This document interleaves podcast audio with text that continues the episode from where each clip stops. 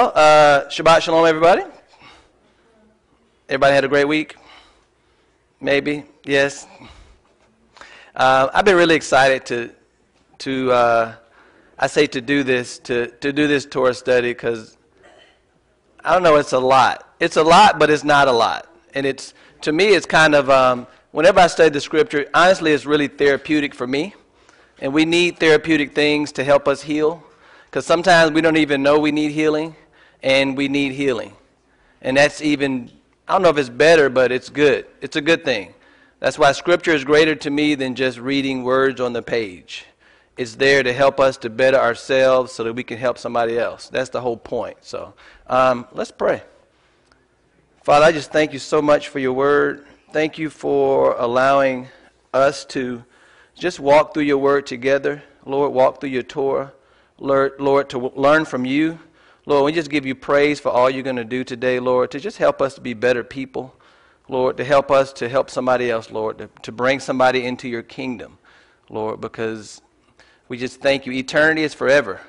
Lord, we understand that, Lord. We need to move up. We need to raise our level of awareness of that so that we'll know how to just be a blessing to people. And I give you praise for it all.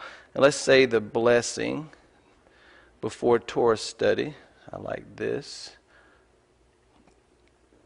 Baruch Adonai, Eloheinu melech haolam, asher kiddushanu b'mitzvotah v'tzivanu, la'asok be'devrei Torah.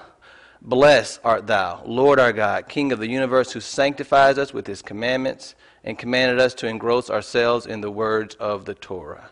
Amen. Amen. Um, I wanted to start off with, I like to call this a midrash moment. Um, even before that, I almost forgot. I had three principles. I've been reading a book um, by his, the guy's name is uh, Jordan Peterson. He's not messianic, but he has a lot of good teaching out there, and he has some good principles. And I wanted to start off with, with just some of his principles and then kind of go into it. Because um, our, our mission today is to talk about the culture and our families and the community. Let's think about our families. Think about our personal families. Does anybody here have family relationship issues? Okay, I'm raising my hand. I'm raising both hands. Okay, I think all of some of us do. Some don't. Maybe we don't. But I think we need we have relationship issues that we all need help on, and that's a good thing. Uh, we were having a conversation at school. Um, I teach in a high school. Um, we have a club called First Priority, and we were meeting. We met. What was it? Last Friday, and we had a relationship conversation. And I think it was unanimous that everybody had some family relationship issues. They were talking about how they would have. Anybody remember having family meetings? Does anybody have family meetings? How do your family meetings go? Eh, eh, yeah, I always like the response because that was their response as well. Everybody's like, no. Matter of fact, the teenagers, they're pretty honest and blunt. So you probably could just imagine some of the words they were saying about their family meetings. Yeah, they're like straight up and to the point, and you just got to like, uh, okay, that's too much, okay, just calm down. But you know? It's good to know this because that's the real story behind our relationships. That's the truth. Because sometimes we live in, that's why I love the topic. It's like the family deception. Because sometimes there's, we're deceived and we don't even know we're deceived. Because we live a perception of the family is so called supposed to be this way, and maybe it's not supposed to be that way.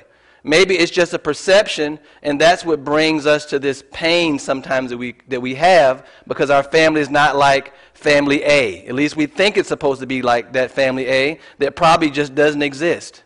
It only exists on Facebook. Anyway, because everybody, you know what happens on Facebook?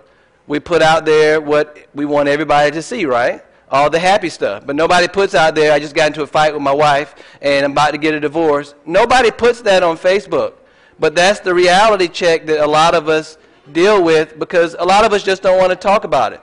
And I think this is a forum that we should talk about it because who's going to help us heal from this? God. And we need, I know I need God to help me to heal from this. So, one of the principles that I get from, again, his name is Jordan Peterson, and it's a simple one, is to stand up straight with your shoulders back. That sounds simple, right? But it means a lot when you can stand up.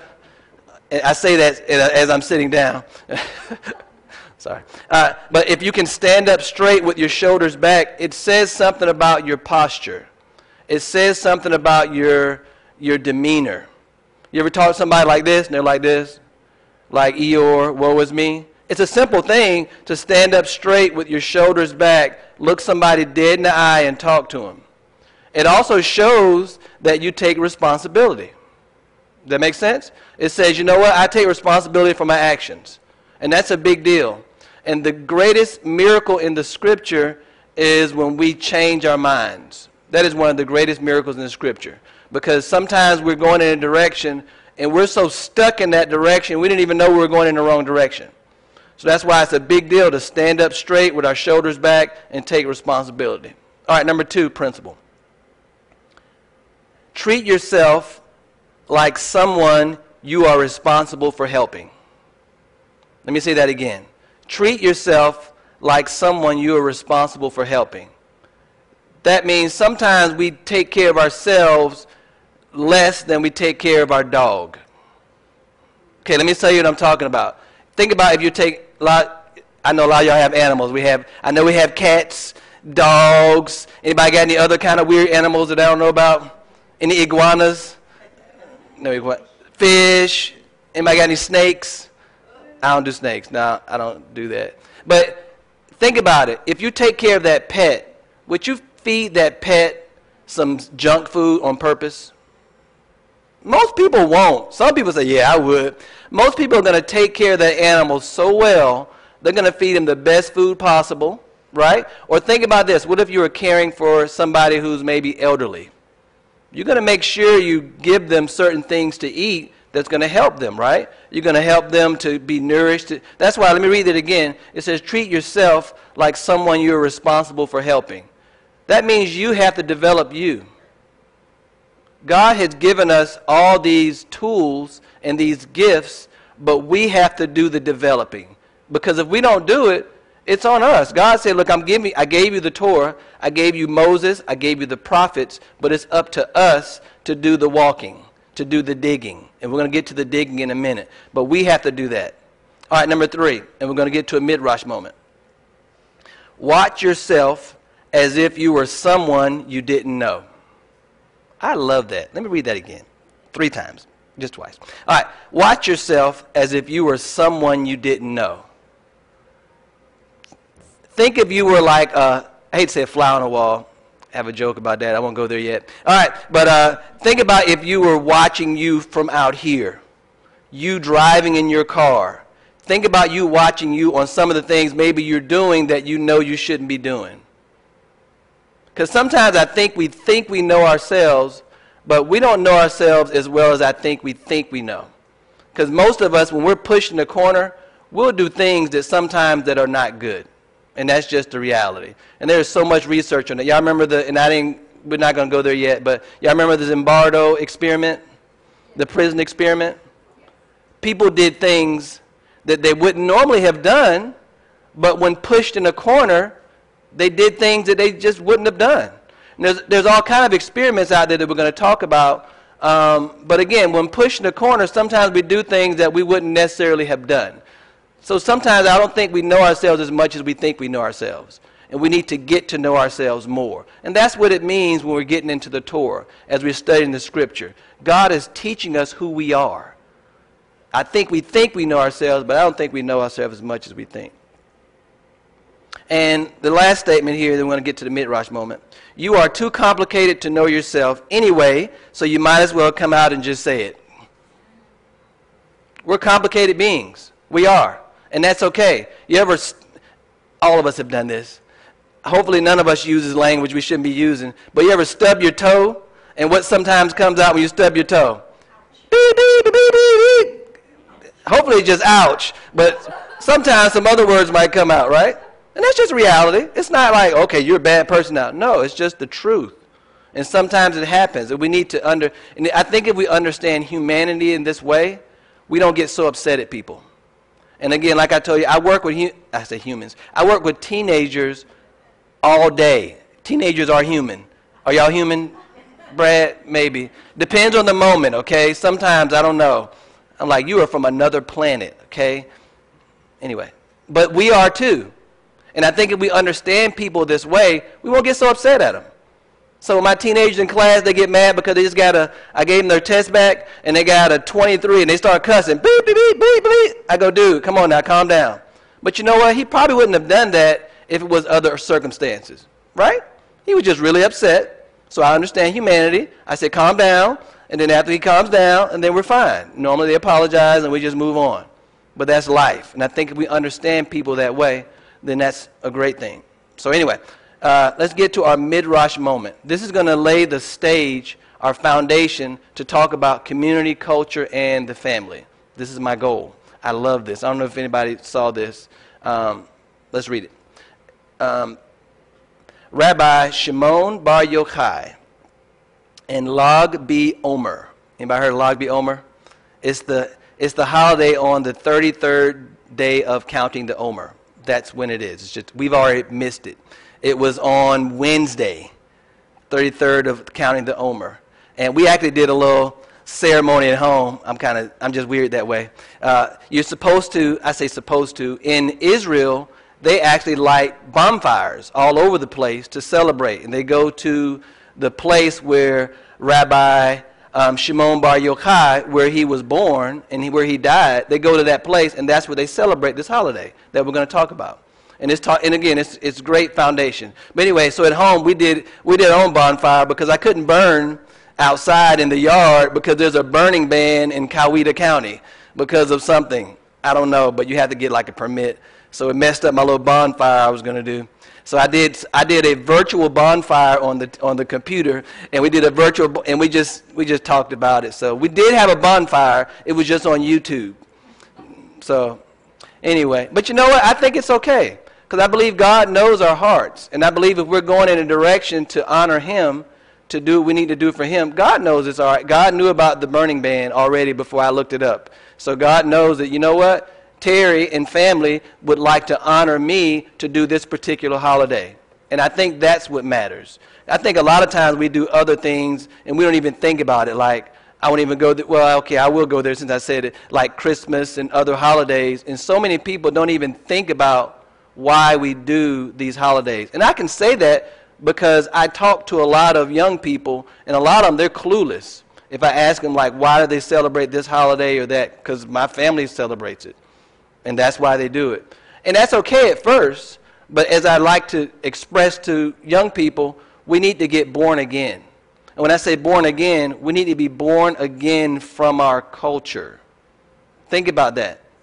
Because we just showed up in the universe somewhere. You didn't choose your parents. You didn't. None of us chose our parents. I didn't choose. I'm going to be born in Brooklyn, New York, um, 1972. No, that's where I was placed in the universe, and now I get to figure out this life. Because some of us, um, and I'm again talking about some young people I've talked to, they had a lot of weird family relationships like weird mother relationships. Because some of us have a perception of what a mom should be, of what a dad should be, or a brother or sister. And a lot of times, sometimes it's just not that way. Some people grew up like, that grew up without a dad, they had no perception of what a dad should be at all. So, how do we understand that if you didn't grow up with this experience? Right? So that's why when I say be born again from our culture, we need to be born again so that we can begin to learn things for ourselves, begin to see things as the way they are. Because there's a such thing as an objective truth. That means there's a truth that's true for all of us. And I believe that. I won't even go there now. Let me get back to the midrash moment. I got off topic. All right. The holiday celebrates a break in a plague that is said to have occurred during the days of Rabbi Akiva. It also celebrates Rabbi Shimon Bar Yochai, a second century sage. The Talmud states that the great teacher of Jewish mysticism, Rabbi Shimon Bar Yochai, died on Lag B. Omer, and, which is the 33rd of Omer, the 33rd day of counting the Omer. In modern times, the holiday has come to symbolize the resilience of the Jewish spirit. And even speaking to some that are Jewish who celebrate this particular holiday. Sometimes they get to the point they don't know why they celebrate it either. Because we just did it because our family did it. And I think, again, it's okay, but we have to do our due diligence to go and do the research and be very specific on why we do things. We shouldn't just do things to be doing them. We need to know why we do it. We need to think. That's why the first principle was stand up straight with your shoulders back. See, it's simple, but that means I'm going to do this because I want to do it. I'm taking responsibility for my actions, period. It's a very simple principle, but that'll take us throughout our lives instead of just doing things. I'm doing it because everybody else is doing it. I'm going to go this way because, no, what's wrong with you? You know, we got to do things because we're being specific. All right? The story is set at a time in Israel when the Romans were occupying Israel. The Romans hear that Rabbi Shimon was criticizing them, so they sentence him to death. So Rabbi Shimon and his son Eleazar go into a secluded cave to hide. They are there for 12 years. And this is the part that, anyway, you'll hear it. They were miraculous, miraculously sustained by a carob tree and a spring of water. That might be a little far fetched in my mind, but, um, but it's okay to think about it. And that's why some of the midrash, they're great when you hear the stories, but some of them you really have to just, again, listen to it and go, where are they going with this? And a lot of times they're telling stories to teach a principle. And that's what this story is. Even though some of it, this that particular part kind of threw me out. But again, they're trying to teach a principle. It's not the Torah. It's a midrash. Remember that. All right. One day, Eliyahu Navi. So remember. So now, um, let, me, let me get back here. So Rabbi Shimon and his son Eleazar go into a secluded cave to hide. They are there for 12 years. So they're in hiding for 12 years. Remember, they're sustained by a carob tree and some water. Hope they're doing good. Anyway, one day Eliyahu, Navi, Elijah the prophet, inform, inform, I can't even read, what did I say? Let me, one day Elijah, so anyway, Eli, Elijah the prophet appears to them to let them know that they are no longer being pursued. So remember, they're in the cave, 12 years. The prophet comes to them and says, It's over now. You're not being pursued. So now what's going to happen? They can come out of the cave, right? All right. Nafku. Nafku is just a Hebrew word that means emerged. They saw people plowing and sowing seeds. Remember, they were in the cave for 12 years. They were studying Torah the whole time. So it's almost like they were at a spiritual high. Because that's all they've been doing.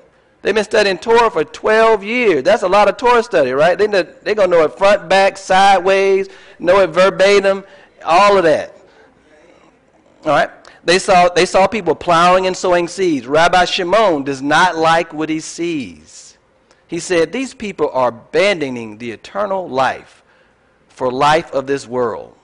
They are putting aside Torah study to work their fields. Worthless earthly pursuits. Sounds kind of, okay, we'll get there. Any place they turned, they gazed at, it went up into flames. It's a midrash, don't be afraid. Okay? So they looked over here at this area, they're plowing, they're sowing seeds, it goes up into blaze, fire. So they have laser eyes. So when you study the Torah, you get laser eyes. Hopefully not. No. It's a midrash. All right.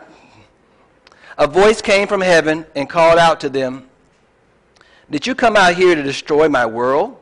Go back into your cave because you cause any, before you cause any more damage. After this heavenly rebuke, they return into the cave for one more year.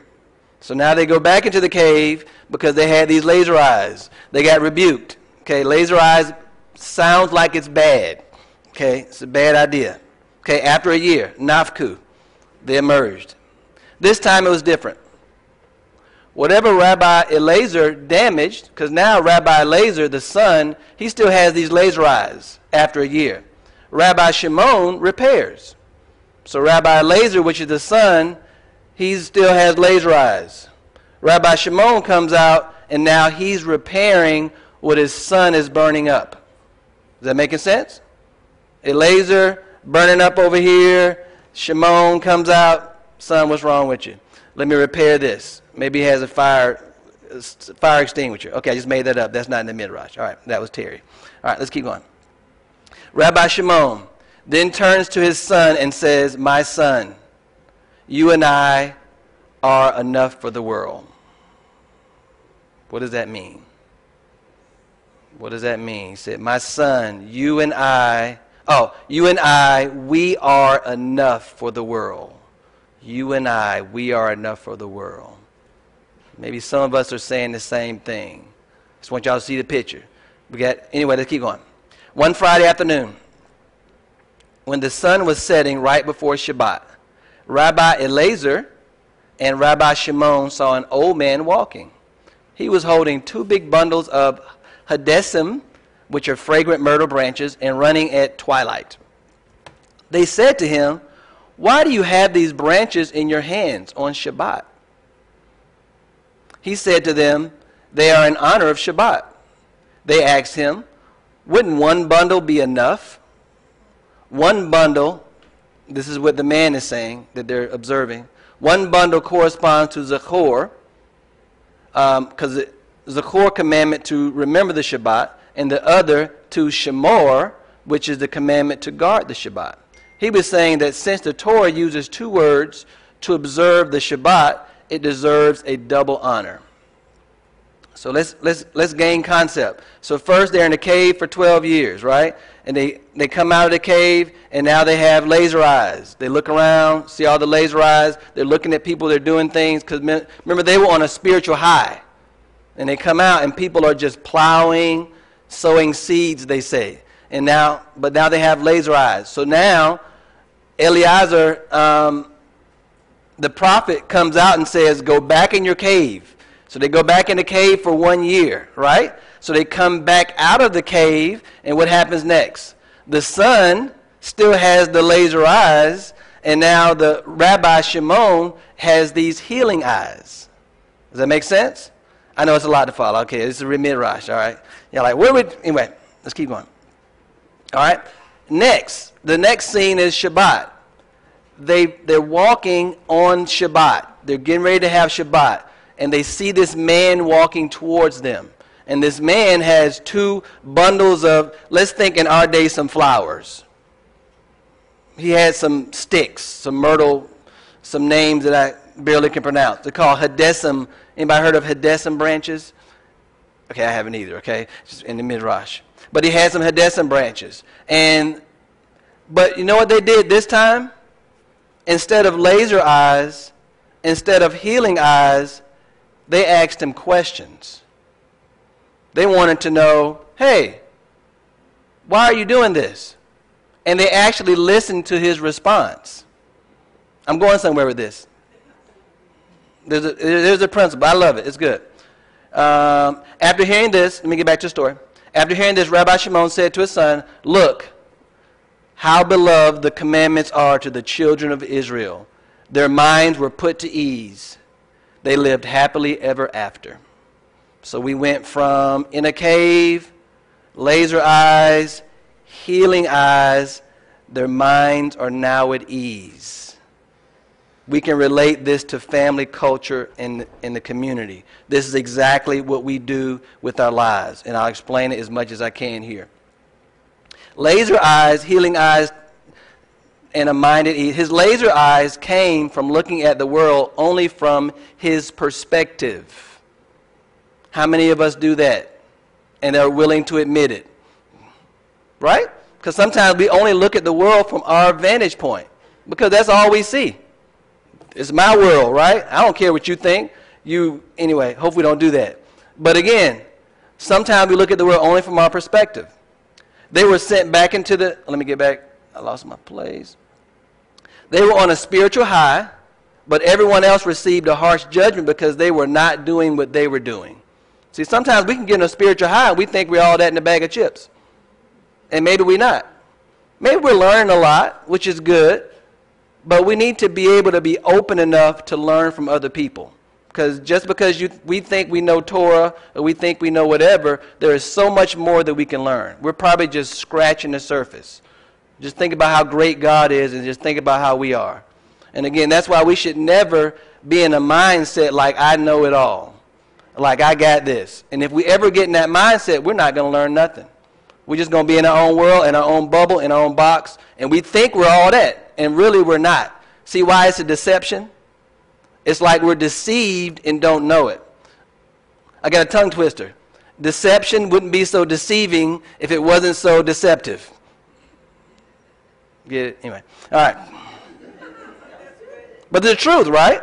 Because it's very deceptive. You think you ever been wrong and loud and wrong? Let me raise both hands, okay? Just loud. Then, then it would just blast all over. Like, what? I, I apologize. But you know what? Everybody doesn't humble themselves when they're loud and wrong. Because some people are loud and wrong and they stay with that. They stay being loud and wrong because of their pride. And they're going to stick with it. And if you're in that position, sometimes you can't help people. Because sometimes they're so stuck in that, you just got to, when I say you can't help them, you have to help them from afar. You got to just pray for them. And, that's, and that gets back to the family. That's the connection. Because sometimes you have family members that you can't help. You need to pray for. And you need to be over here. Because sometimes that's why I started with, we talked about family discussion. Sometimes we think we can fix things by our words. Because sometimes we think we're all that in a bag of chips. I'm just going to explain them. They're going to understand me. Trust me, I can't tell you how many times I did that. I made trips to my, to my family to have discussion about things, and it just didn't work. Because if other people aren't coming from a place to be honest, to, or even open up, or maybe I don't see it, we just sometimes have to just leave it. Sometimes it's okay to disagree. Sometimes it's okay to just walk away and be like, all right, I love you. I'm, I'm just going to move over here because I want to keep the peace. Because the scripture says we need to strive to be at peace with one another. We need to strive to be at peace. And how that works, it depends on the situation. That's why I love the scripture because it's very therapeutic. Because if we take it that way, because if we don't take it that way, it's not therapeutic. If we're reading it like it's an inspirational book, then it's nothing. It's, it's just an inspirational book. The scripture is God's word speaking to me. It's taking, it's, it's speaking to my heart. It's changing me one step at a time. When, we, when we're born again, the scripture in Ezekiel, it says that he removed from us a heart of stone and replaced in us a heart of flesh. I love that. Because think about, I know, but I know for me, there were certain times before I was born again, well, I hate to say way back when, but I was just kind of cold. When I say cold, I just didn't have a lot of compassion about certain things. I just didn't care. Has anybody been in that place? It was just, I, I like to say sometimes life has wiped the smile right off of our faces. Just smacked it off. Just, I don't even care. Just like, whatever, I don't even care. But I believe when we begin to walk with God, because the ultimate reward is just closeness with Him. And as we begin to walk with God, what does He do with our hearts? He just melts it. He begins to melt it away just one step at a time. He just melts it.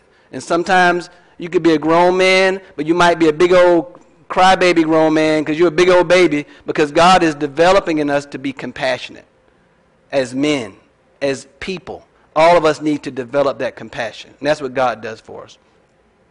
Right, let me finish. I didn't finish the story. How does God feel about that perspective? They were sent back into the cave. I think I skipped that. Okay, here. How can we live in the world and be true to what we believe? He came out into the world, but this time he is saying the rest of the world, they are crazy. Going back to the story. But that does not mean that we need to go around and stomp it all out. The two of us can live our lives the right way, and that will be enough. See, this was when Rabbi Elazar, when he came out and he had healing eyes. Because sometimes we can have the perception that, you know what, I'm just going to be in my own bubble. Y'all crazy, and I'm just going to stay over here. Is that good? I'm tolerant, right? I'm tolerant of other people the way they believe. I'm setting you up, I promise. I'm trying. All right. This says, what is tolerance? Tolerance is showing willingness to allow the existence of opinions or behavior that one does not necessarily agree with. It's almost there. I think if we're just there at being tolerant, we will cut out learning from people that we may never learn from. Does that make sense? Um, I'll give you all a great example. I have students, I'm going to say student A, who have um, gender issues. Y'all know now in our, in our world, it's, it's not just boy and girl. It is boy and girl. But guess what? There are people who, have, who deal with this as far as knowing their gender. We, and here we think that's crazy. You are, I don't even know what to say. But I think if we just treat it that way and not try to understand people, I think we're going to miss out. Because there's people who genuinely deal with that. Because I have students, I think they genuinely deal with this. Because imagine yourself growing up in a world, your mother is homosexual, your dad, he ain't no dad. You get the point, right? We have all these issues growing up, and they tell you, you know what? You can choose your own gender. And this is your world. Do you think you would be confused? Yes, I'm confused just talking about it. That's hard. That's why if that's why if we try to do our due diligence to get into the world and talk to people, instead of just saying, God says that's wrong, what's wrong with you? You're going to HE double hockey sticks. Okay, that's not going to help anything because guess what? They're not going to listen to you. Matter of fact, you won't learn from them at all. But if we just spend the time to just open up to people and just listen, sometimes we don't need to even say words because sometimes our words mess it up. I'm, I'm definitely going to say that's happened to me too many times. I can't even say it. Sometimes it's better to just be quiet. Sometimes silence is golden. Sometimes it's good to be in a situation and just listen. Matter of fact, yesterday I listened, um, I listened to a coach for about an hour. We were talking about different things. I don't know if I tell y'all this. I, this year, I'm so grateful. The, the coach has allowed me to talk to the football team another year. So that means I get to, I get to talk to them about the gospel almost every home game. And it's simple, but it's a big deal. Because there's a lot of kids that are atheists. There's a lot of kids that are, again, but again, you can't come at them any kind of way. You can't think that, okay, I'm just going to come and just tell them this right way and they're going to get it.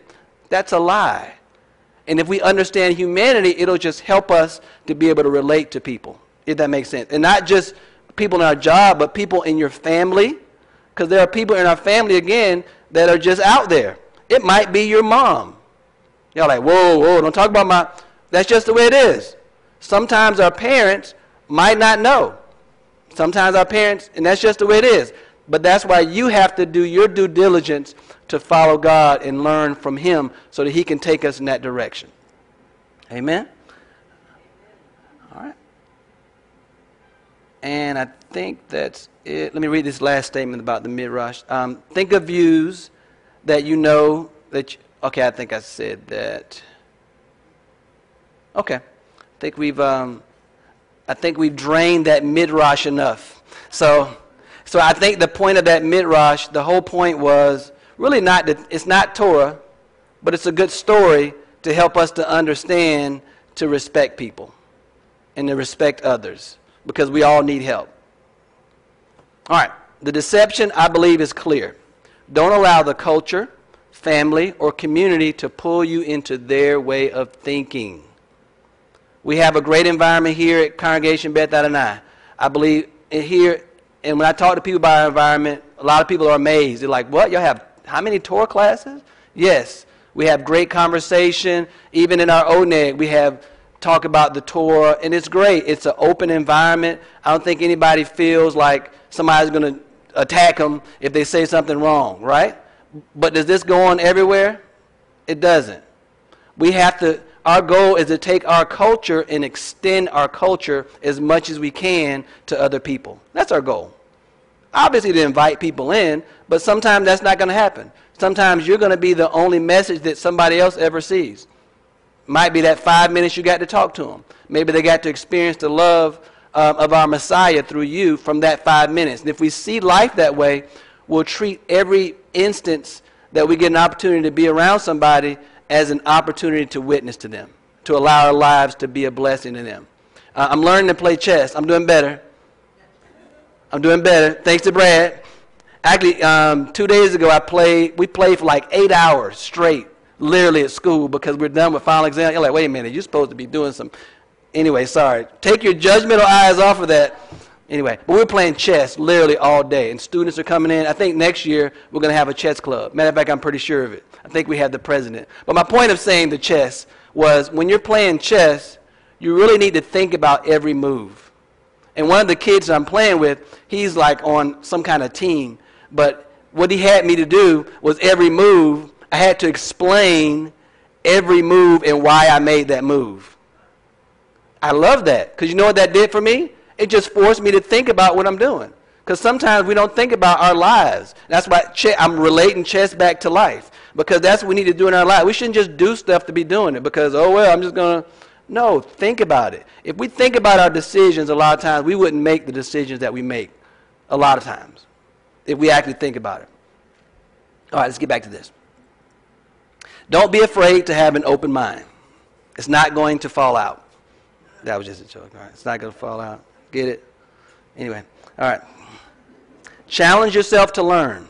Stay curious. We should always stay curious like a little child. Y'all know what kids do all the time, right? Why? Why are we doing this? What's this for? What? What's wrong with you?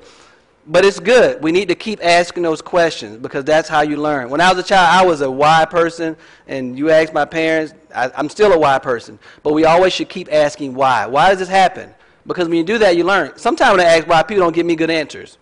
And I don't need to be disrespectful to people. I just go, thanks, or whatever. Then I just keep moving on, if that makes sense. But we need to do our due diligence to keep learning to grow.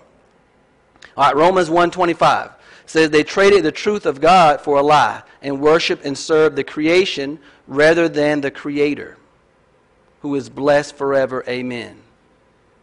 Well when it says i believe when they say they serve the creation we're more um, inclined to listen to something from the world than from god. Because some of us look at movie stars or basketball players and we hold them to more high of esteem than someone who's preaching the word. I don't understand that. I, and I know that people do that because, okay, such and such has a lot of money. That's great that they make a lot of money. Great job, and I'm, that's awesome. Not trying to take away from that. But what's more, what's more important, to learn how to play basketball or learn how to walk with God? It's not a question. It's not even a question at all. It shouldn't be. Romans 12, 2. Do not be conformed to this world, but be transformed by the renewing of your mind, that by testing you may discern what is the will of God, what is good and acceptable and perfect. That's how we discern. That's why you got to stay in it. Don't be conformed to the world. It's easy to be conformed to the world. Sometimes we conform to the world because it's like a default. All right? 1 Corinthians 9, 19 through 22. Though I am free and belong to no one, I have made myself a slave to everyone to win as many as possible. That's the goal. To the Jews, I became like a Jew to win the Jews. To those under the law, I'm going to talk about the under law in a minute. I became like one under the law, though I myself am not under the law. As to win those under the law, we're not under the law. I just, that that description, I believe, is, a, uh, is not a good translation. The better translation I'm going to read here in a minute. To those not having the law, I became like one not having the law. Though I am free from the, God's law, but am under Christ's law. We're not free from the law. At least, again, it's a bad description.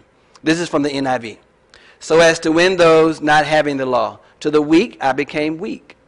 To win the weak, I, be, I have become all things to all people so that by all possible means I might save some. And my point of reading this, and I'm reading the complete Jewish Bible, which straightens it all out, um, is our mission in life is to bring people into the kingdom. That's our mission. And I believe if we understand that, it just helps us to relate to other people. All right, let's read in the complete Jewish Bible. For although I am free, I'm a free man, not bound to do anyone's bidding. I have made myself a slave to all in order to win as many people as possible. Because eternity is forever, right? We don't get to I'm just playing. No, that's it. I'm just joking. I hear some kids talking about, I'm, I'm going to have fun in HE double hockey sticks. They do. You don't even know what you just said. You don't even understand the words that came out of your mouth. But it's so. But I still like it when when people are honest and sincere. Because when people are honest and sincere, we can still have a conversation. And then you can try to uh, maybe provoke them with a question or something to kind of help them to think about it. Let me get back to this. That is, that is, with Jews, what I did was put myself in the position of a Jew in order to win Jews. This is the complete Jewish Bible, which I think does a way better job than the NIV. With people in subjection to a legalistic perversion of the Torah. That's what they meant when they said under the law. It's not under the law. It is a legalistic perversion of the Torah. Because some believe that if you keep the Torah, this is qualification for your salvation. That ain't got nothing to do with it. Your salvation comes by accepting the Messiah. Period. Once you've accepted the Messiah, you're righteous. God made you righteous. You're righteous with God. You're right. That's it. Period. Then after that, what do righteous people do? You follow the Torah. That's what you do. You need to follow. It, but does that make you saved? No, that does not make you saved at all. But we're supposed to do that. See, see the fine line? And that's, that's a battle. That's a century old battle that I'm not going to get into because that's the wrong conversation right now. All right, let's keep going. I put myself in the position of someone under the legalism in order to win those under this legalism, even though I myself am not in subjection to a legalistic perversion of the Torah. With those who live outside the framework of Torah, I put myself in the position of someone outside the Torah in order to win those outside the Torah, although I myself am not outside the framework of God's Torah, but within the framework of Torah as upheld by the Messiah. With the weak, I became weak in order to win the weak. With all kinds of people, I have become all kinds of things, so that in all kinds of circumstances, I myself, I might save at least some of them. See, that's the goal. The goal is to save. That's it.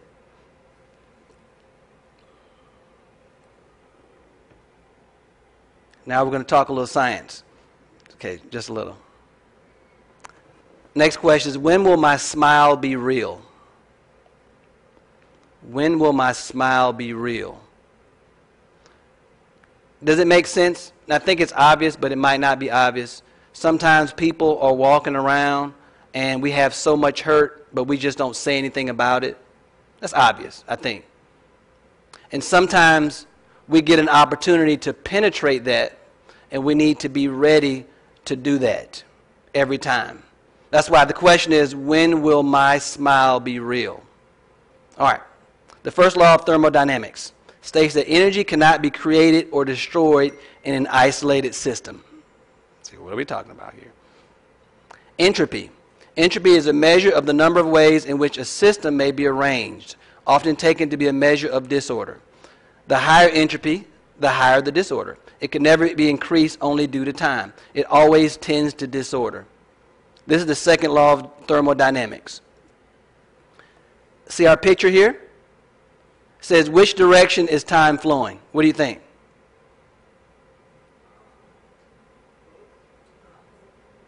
It could be, yeah, I think it depends. Kind of depends on the situation. But I think, okay, well, at least what I'm trying to show here is it's going from disorder to order.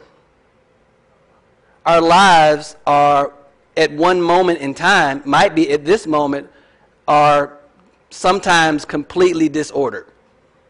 How do we put it back in order? Great question. Give y'all an example. Um, last night we had our graduation, and it's such an operation you wouldn't. If, if you've been involved with it, you would see it. But there's so many people involved in the details. We could just have graduation, say everybody just meet in the football field. What do you think is going to happen? Uh, chaos and a lot of fistfights. I'm just being real. You almost have that with the order. We have so much order. We have teachers over here parking people coming up. We have teachers. Over, my job, I'm the golf cart guy. I, I, it's a great job. I get to drive around. I get to take people that are handicapped and elderly. I get to drive them up. That was my job. But that's my job. You have somebody else on the field. They're actually doing the ceremony. You got to make sure the teenagers are doing what they need to do. What are you doing? Don't do that. Put that down. You know, you got to make sure all these things are going on. Do you think that was a lot of a lot of disorder and now we had to figure out how to make it into this orderly process. Right here, us talking, this is order. This is a product of, I would like to say, starting with Miss Judy. right? Yeah, it's a lot of order that goes, it's so much that goes on behind the scenes. Step one, step two, step 9,000 that we don't even know about. Then something just pops up you never heard of. Where'd this come from? I didn't know this was going to happen. And you just figure it out. Well, that's going to be the disorder in our lives that we're figuring out and we make it into order. And this is something that we just can't let happen. You can't just think it's going to, you can't just wake up and assume it's going to happen. You have to be very intentional on your actions in order to change your life. We can't just expect for things to happen. That's insanity. It's insane to think that things are just going to happen because you're just you're just cool that way. That's a lie. Okay? We have to do things to make it. Ha- That's why we come here and listen to teaching. That's why we get into the Word. We study the Scripture so that we can better our lives. That's it. So we can help other people, so we can save others. So assume that your life started off in complete disorder. Some are, some are worse than others. Could we agree? Yeah. Some people are in horrible situations. And sometimes we just don't, like I said, when you showed up in the universe, you don't know where you showed up in the universe. You didn't, you didn't, you just showed up. And now you got to figure it out. Rule number nine, going back to Jordan Peterson, I started off with talking about some principles from his book. Um, rule number nine is assume the person you're listening to might know something you don't. Let me read that again. Assume the person you're listening to, not necessarily talking about myself, I could be, but just in general. Anyway, assume the person you're listening to might know something you don't. Because sometimes we listen to people, we're not listening. We're just there. You listening with eyes that are saying, I just wait for him to get done so we can move on to the next thing. Or her. Or, and I'm not necessarily talking about somebody that's teaching you. It could be a person you're listening to. Like I told you yesterday, um, I was talking to a coach for like an hour. And honestly, I had something I needed to do. I needed to leave out of that room. But you know what? It was actually a divine appointment, at least for me, because he was telling me some things that, that was really going on with him that really helped him, and it was helping me to heal myself as well. You see what I mean? I had to stay in that moment. Because sometimes we can be so, I got to get something else done minded, that we forget about listening to that moment. And God is speaking to us in that moment. And we got to do our due diligence, say, shut up, Terry, or whatever. However you got to do it. I mean to myself. You just got to. You, just, you don't have to, but I think we'll miss out. And it'll be our own fault. That's rule number nine. Things can look good on the surface. I'm going to call this discipline of doing. It is the process of doing the word that gives you foundation. It is the struggle. Don't just hear the word, but do the word. Practice on someone that gets on your nerves. Well, I need the next slide. We're digging. You got to practice.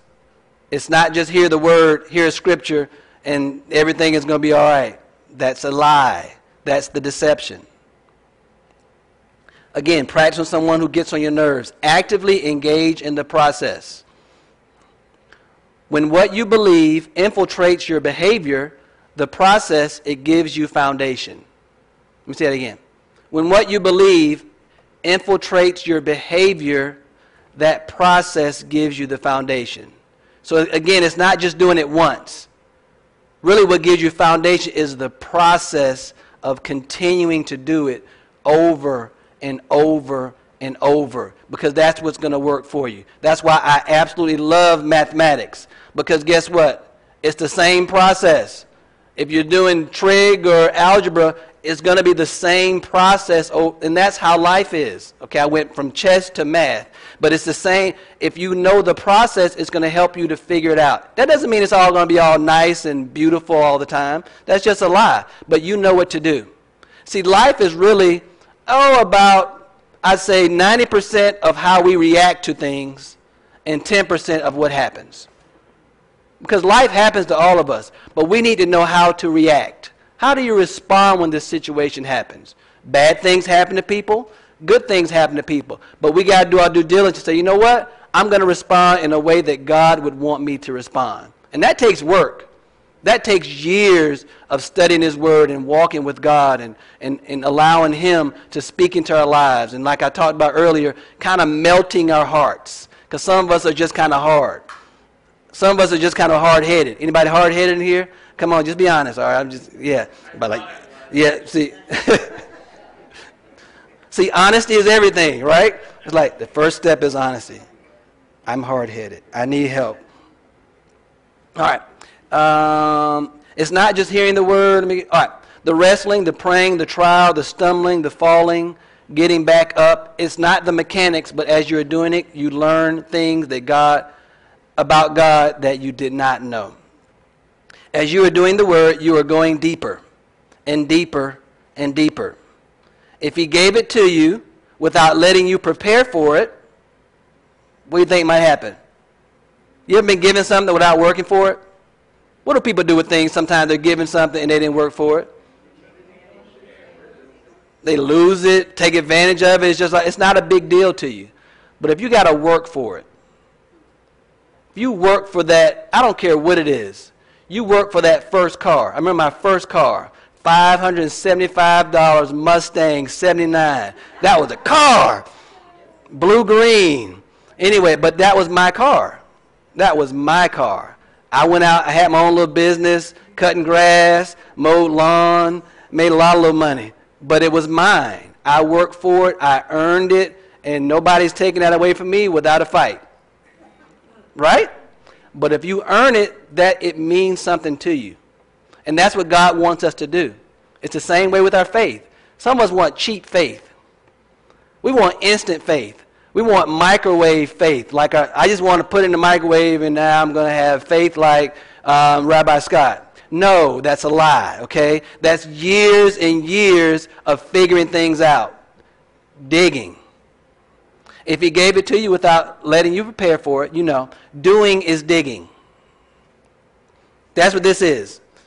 We're digging. Doing is, that's why it's the process. It's not just doing the word. Y'all see the difference? It's the process of doing the word that's going to bring results. As you start doing the word, there's an inevitable process that whatever is in your way, it has to come up and out of the way. Okay, think about that. We're digging here, right? Sometimes when you're digging, what do you encounter?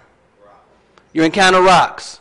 The rocks might be your, your neighbor that has a bad attitude. It might be your family member that, you know what I'm talking about. You, I'm just throwing it out there. But that's the digging. That means you got to keep digging. Do you have to stop there? No, you got to keep digging. You got to keep working. And as you keep working, God's going to deliver us and move us to another level. We're like, it's like we're digging for gold. You're actually digging for a rock. Let me keep on. As you're doing, I read that.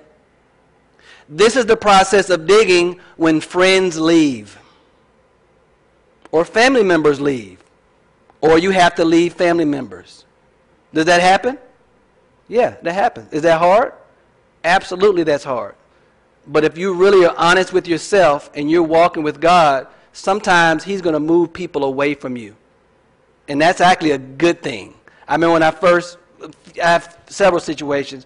Um, Oh, this is a good story. Um, I remember when I was getting out of the military, um, I was, I had a year of duty left, so I signed up for the reserves. I was going to be in the reserves for a year, and I thought that that was the direction I was going in. But literally the next month, I got a letter in the mail and said, "You've been ETS from the reserves, which means now you're done."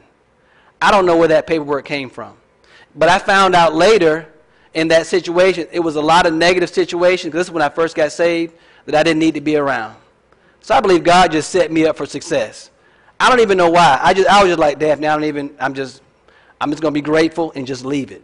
See, sometimes when things happen like that, sometimes we don't need to question. Sometimes we need to just say, you know what? I don't know why this family member left me in my life. But maybe that was a blessing for you that that family member went out of your life. Or maybe it was a blessing that came into your life. You get the point? The point is you're walking with God. And as things happen to you, don't be so dogmatic and think it's supposed to be. Because sometimes we have a perception of what family should be, and it's just not that way.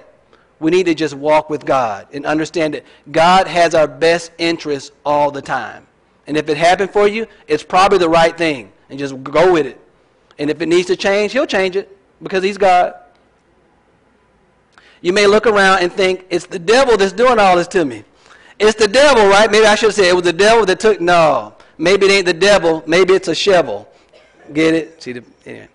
Maybe it's a shovel. Maybe because you're digging and things are happening. Sometimes we want to rebuke the devil. It's not the devil all the time. It's just that's the way it is. See, God loves us so much, He's going to chastise us. And that's a good thing you want God to discipline you in the right way. And it's always going to be right if God has disciplined us. Often the shovel that God uses is people. When you start digging down, things start moving. God is teaching me when to talk, when not to talk, when to hold your mule, when to change your behavior. Digging past how you see yourself, digging you all the way down until you get to that rock. You just got to keep digging. The goal is the rock. In the scripture, I get to it almost now. The discipline of doing says there are no shortcuts to excellence. We are in an instant microwave culture. We want instant grits, instant oatmeal, instant faith, instant blessed life, instant, instant, instant, and it's just not. Sometimes it does happen that way, but those of us who've lived at least more than a day know it, it, just doesn't happen that way. You know, when you're, when you're like 15, we think we're Superman and Superwoman, and we're just going to figure it out just like that, right? Teenagers, that's, isn't that the truth? They don't want to admit it. But that's just the way it is. But you know what? Those of us, again, we have to keep doing our due diligence to keep digging. And we'll end with this scripture here. Luke 6:48, which describes everything I was just talking about. It says, "He is like a man building a house." And this is foundation. Who dug deep Hear that? Who dug deep and laid the foundation on the rock. He dug deep. Who's doing the digging? Y'all, anyway, me. We're digging down. It says, who dug deep and laid the foundation on the rock. It's almost like the rock is way under the surface. But you got these other boulders, you're breaking it up. You're going to break this up here, you're going to keep digging. And I say that's family, whoever it is. But you're going to keep doing this until you reach that rock. What's the rock for you? I don't know. Everybody's different, right? We all have different situations. That's why He's God. And I think this would be a great place to end here. So, again, my mission today was when you're walking with God, He's going to remove some things from our lives. And that's okay. We sometimes need to just embrace it and just know that He has our best interests. And again, our ultimate goal is to know how to walk with Him, and we want to get people saved. That's it. So let's pray. Father, I just love you so much, and I just thank you for your word. Lord, I thank you that the words fell on good ground, Lord, that people are hearing your word and listening and just learning, Lord. I know even though words are going out of my mouth, you're speaking to every individual in their own unique way. Lord, and I give you praise for everything that you're going to do today. In Yeshua's name, amen.